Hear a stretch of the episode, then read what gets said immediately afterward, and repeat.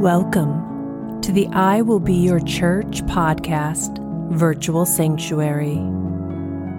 Be strengthened today with the truth of God's love so that you can say to your families, your friends, your coworkers, and your social media worlds, I will be your church. Your host for today's episode is Joanna Church. Today, we are going to continue talking about reading the Bible to grow up spiritually.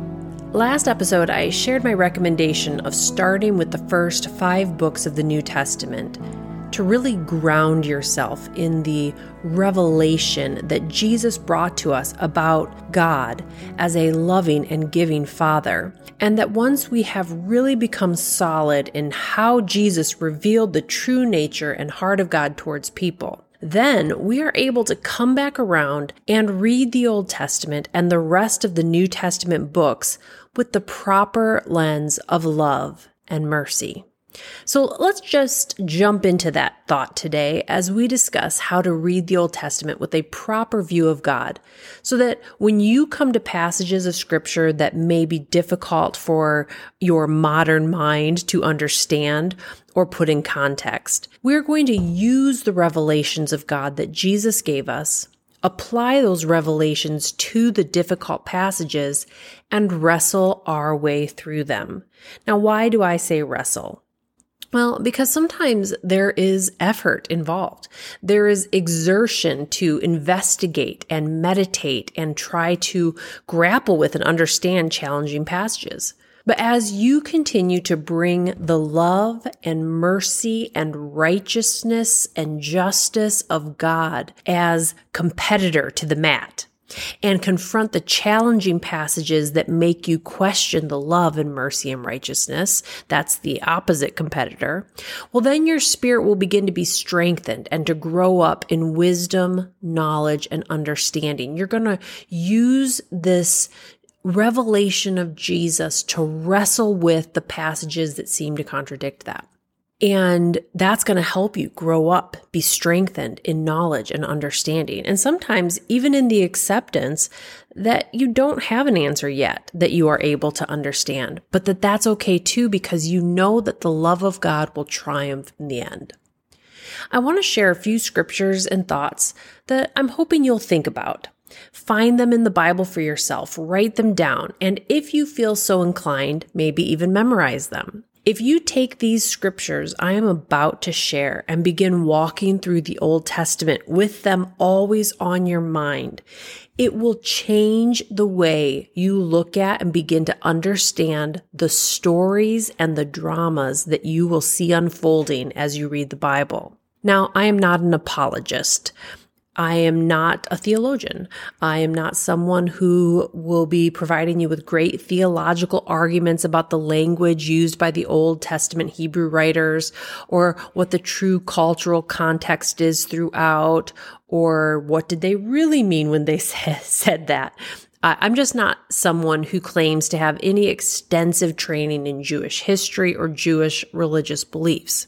What I am is someone who responded to the message of Jesus that he is the doorway into the kingdom of God where I can walk with God the creator in the spirit throughout eternity. I responded to Jesus' message of seeking that kingdom and seeking how to live righteously before God within his kingdom. I am somebody who believes that Jesus is the revelation of God. So if I see anything that contradicts that revelation that Jesus gave, well, I know that that needs to submit to the revelation of Jesus.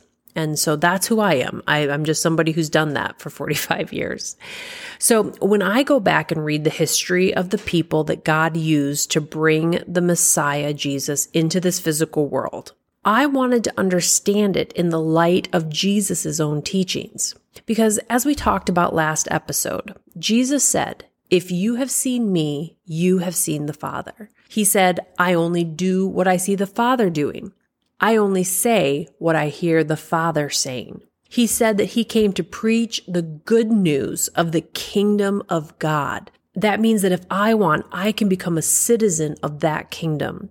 So when I go back and I read the Old Testament, or even when I read challenging portions of the New Testament, I use Jesus himself and his teachings and his demonstrations of healing, mercy, love, forgiveness, deliverance as my guiding line to put everything else I read in the Bible into a context of the revelation of God by Jesus himself. If I see something that seems to contradict Jesus' teaching of himself or the Father, then I stop and I really look at how I can understand what is being presented in the Bible in light of how Jesus himself displayed God. As I said last time, one great example of this is Jesus would heal people on the Sabbath. Well, according to Jewish tradition and law, you weren't supposed to do anything on the Sabbath.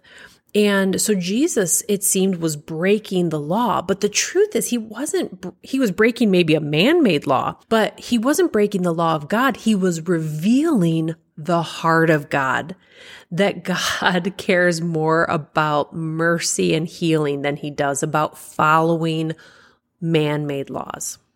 So again, if if I see something that seems to contradict Jesus' teaching of himself or the Father, I'm going to stop. I'm going to look at it. I'm going to say, okay, how do I understand what is being said here or written here in light of how Jesus himself displayed God? So I'm just sharing how I do it, how I read the scriptures. And this has kept me walking with the Lord and growing spiritually for 45 years. So hopefully for some of you, this helps you as you start to begin your study and reading of the Bible.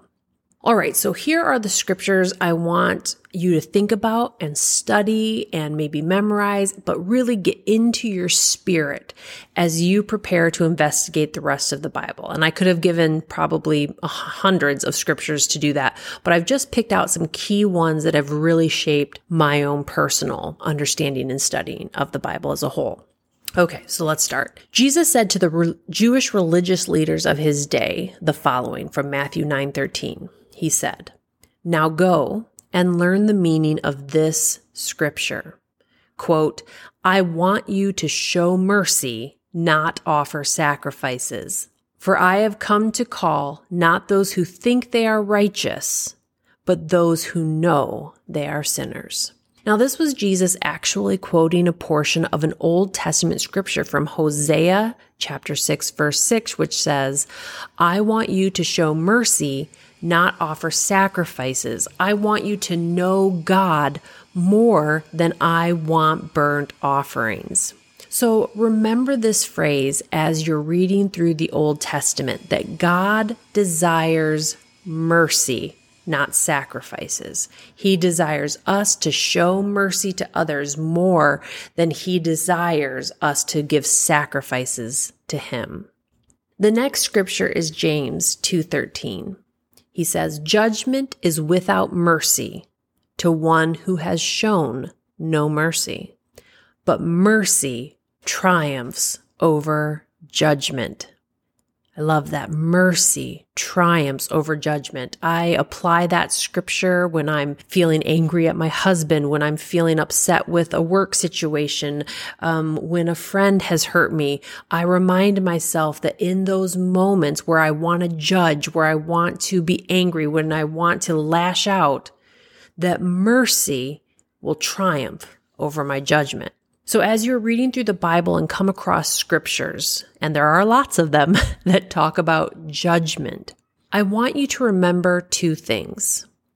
Judgment is experienced by those who show no mercy, right? James 2:13 says judgment is without mercy to one who has shown no mercy. So remember, judgment, when you see judgment being experienced, it's being experienced by those who show no mercy, who don't even understand mercy. But he says that God's mercy will always triumph over his judgments. That's amazing because all we hear about is the judgment of God. God's going to judge you. and while there is a judgment that God has applied to us, the promises that his mercy will triumph over judgment. as we cry out to him. So this means that wherever you see judgment being talked about or experienced in the Bible, know that God has promised, and you'll see these promises all throughout the Old Testament. He's promised that his mercy will always triumph over that judgment if the person or people involved or the nation involved turn to him. Here's the next scripture I want you to remember when reading the Bible Galatians 6, 7, and 8. This is key. I am going to read a couple translations of this one to give a full picture because this is a spiritual principle that is essential to understanding the Bible, understanding the way God's kingdom works, and for reading through the tragedies that you're going to be reading about as you explore the Old Testament. Okay, so th- this is key. Galatians 6, 7, and 8. First translation Don't be misled. You cannot mock the justice of God. You will always harvest what you plant. Those who live only to satisfy their own sinful nature will harvest decay and death from that sinful nature. But those who live to please the Spirit will harvest everlasting life from the Spirit. Now, here's another translation of that. Do not be deceived. God is not mocked. For whatever a man sows, that he will also reap. For he who sows to his flesh will of the re- flesh reap corruption. But he or she who sows to the Spirit will of the Spirit reap everlasting life. This is such a fundamental spiritual truth about sowing and reaping in this world that every religion has a version of it. Think of the word karma, for example. Jesus himself used the illustration of planting seeds, harvesting, farming to describe how the kingdom works all the time in his ministry. You, you would have seen that if you've read through the, those first five books, as I said, you will see he constantly was talking about sowing and reaping and harvesting. Why is this so important? Well, because in the beginning, God gave humanity this world to cultivate, to rule over, to build up, to be responsible for. He said, You're responsible. It was a gift. He gave this world to us as a gift. And from the beginning, humans have had to choose what kind of spiritual, physical, and mental seeds that they were going to sow into the world. And you can see the unfolding of the repercussions of our choices from the very first book of the Bible until you turn on the news tonight.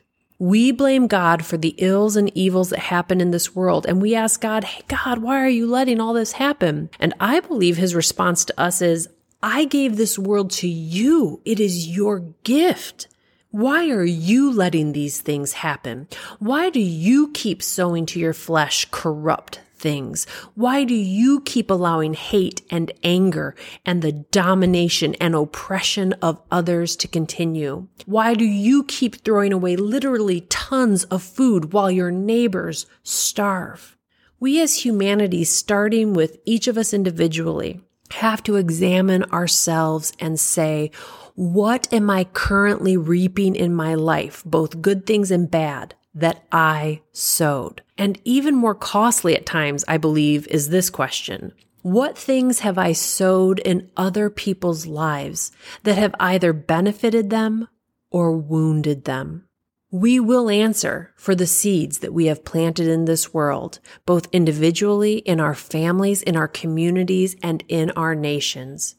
Do not be deceived what we see in this world is not a mockery of God. It's a reflection of what humanity has sown. So as you begin to read the Old Testament and see individual people experiencing bad circumstances, when you see whole nations being torn down, when you see what is called judgments on people and nations, take note that you are seeing the reaping of things that were sown either by the individuals themselves in unbelief, disobedience, murder, rape, idolatry, or these things were sown by others and the impact of the reaping fell on them and those nations as well. Which leads us to two other passages of scripture that I want to share that are essential for understanding the rise and falls of peoples, families, and nations as you read through the Old Testament. This is taken from Joshua 24, 14, and 15, and Deuteronomy 30 and 19, and I'm just going to read them together. Fear the Lord and serve him wholeheartedly. Put away forever the idols that your ancestors worshipped when they lived beyond the, the Euphrates River and in Egypt. Rather, serve the Lord God alone. Now, if you refuse to serve the Lord, well, then choose today whom you will serve. Would you prefer the gods your ancestors served beyond the Euphrates, or will it be the gods of the Amorites in whose land you now live? But as for me and my family, we will serve the Lord, the one true God. I call heaven and earth to act as a witness this day against you. I am setting before you life and death. I set before you blessings and curses. Therefore, choose life that you and your descendants may live. So, once again, you can see that it is each of us that has a choice. We get to choose who and what we will serve in life. We get to choose who is our Lord. But those choices, those seeds that we plant have repercussions, both good and bad not just on ourselves, but the people we love, our communities, our nations. And as you read the Bible, you will start to see that theme play out over and over and over. If you look at the world around us today, we see how that theme is still playing out thousands of years later and the impact that the seeds that we plant as individuals and as nations has on this world. But remember those scriptures we started with mercy triumphs over judgment. And you will see that theme all throughout the Bible as well.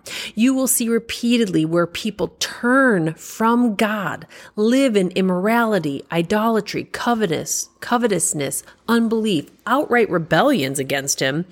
And yet you hear God constantly saying, for example, from Isaiah 55, Turn to me before it's too late. Call to me while I'm still ready to help. Let the one who is evil stop doing evil things. Let him quit thinking evil thoughts. Turn to the Lord and the Lord will show you his tender love. Let him turn to our God for he is always ready to forgive. You see the Lord always warning the people about the harvest they will reap for themselves and for their families. He is constantly pleading with people to turn their hearts back to Him. Even as you read about the Jewish laws that are laid out in Exodus that are harsh and unforgiving, uh, people getting, you know, off saying that people should be stoned if they do certain things wrong. It was harsh, eye for an eye, tooth for a tooth there's all these Jewish laws. You're reading them like, wow, like this is tough stuff. And yet, if you keep reading, the, the Lord immediately follows that he offers a way of sacrifice and repentance, even though the laws imposed on us by our man made rebellions are harsh, which is still even true today. I mean, you do bad things now, and there's some pretty harsh treatments for you. But if you keep reading, people constantly broke those laws without being stoned or exiled because they would bring the sacrifices of repentance and offerings for forgiveness to the Lord. They would turn to Him and ask for mercy. And what I love about God is that at as he said at the beginning, and as we shared as a passage from the, at the beginning of this, the truth was he didn't he didn't even want those sacrifices of blood and animals. I think he just a lot of people believe that that that was more for the people that they needed to feel like like they had something to offer him to ask for that forgiveness. You know, and so whether that's true or not, I don't know, but but what I love about God is that he's says he doesn't even want those sacrifices of blood and animal, animals. More than that, he says he desires mercy over judgment and over sacrifices. He doesn't want the burnt offerings. He wants mercy. He wants repentance. He wants you to choose this day to serve him. He desires that we come to him and to each other, asking for and giving mercy. I love the book of Jonah because this shows the heart of God for an entire nation. I won't go into the whole thing here, but I recommend you read the short book of Jonah uh, maybe even before you start at Genesis. I know that seems weird, but it will, it only takes 10 minutes. But the heart of God is summed up so well in this little book, where one of his prophets didn't want to share a message of repentance to an entire city. This city was about to reap destruction because they had been sowing destruction. And this prophet was called by God to go preach to them, repent, turn away from your, this way that you're living so that you will be spared. Because this, but the prophet didn't want to do it because this prophet knew that God was, and I quote from Jonah, a merciful and compassionate God, slow to get angry and filled with unfailing love. You are eager to turn back from the destruction of people. That's what this prophet said to him. He didn't want to go preach repentance to these people because he wanted to see this nation destroyed. it's crazy. And he knew that if he preached repentance and if the people repented, that God was so compassionate, so merciful, so filled with unfailing love that if they would repent, he would, his mercy, his mercy would triumph over what they deserved, which was judgment. And finally, through a series of events, God persuaded this reluctant prophet to warn the city. And guess what? That city repented and sought mercy from God, and God's mercy triumphed over the judgment of the curse and the reaping of their destructive harvest. That is what you should remember as you read through the Old Testament and as you encounter challenging passages even in the New Testament. Remember these scriptures. Remember people have choices. Families have choices. Nations have choices. And those choices, both good and bad, will either align us with the harvest of blessing or the harvest of curses. But even when we make poor or wrong choices, if we cry out to God to have mercy on us, to not forget his love for us, as we see the sacrifice that Jesus made of himself once for all time, and believe that that sacrifice was enough to cover our shame and destroy the reaping of our sin seeds that we've planted, then God has promised in Jesus himself that his mercy will always triumph over His judgment in our lives, in our families, and in our nations. I believe that as you keep these thoughts in mind while you read through the rest of the Bible, it will change how you perceive and understand what you are reading. And if you always keep Jesus' teaching and revelations of God at, as the core of your beliefs and your understanding, you will be able to have the peace of His Spirit flowing in you, even while you are wrestling with those passages you don't fully know how to reconcile or understand. I hope this has helped someone today. Again, I am not a scholar, just someone who, because of Jesus, is able to see history, the Bible, the church, and even myself and others through the lens of God's kingdom and His love and mercy.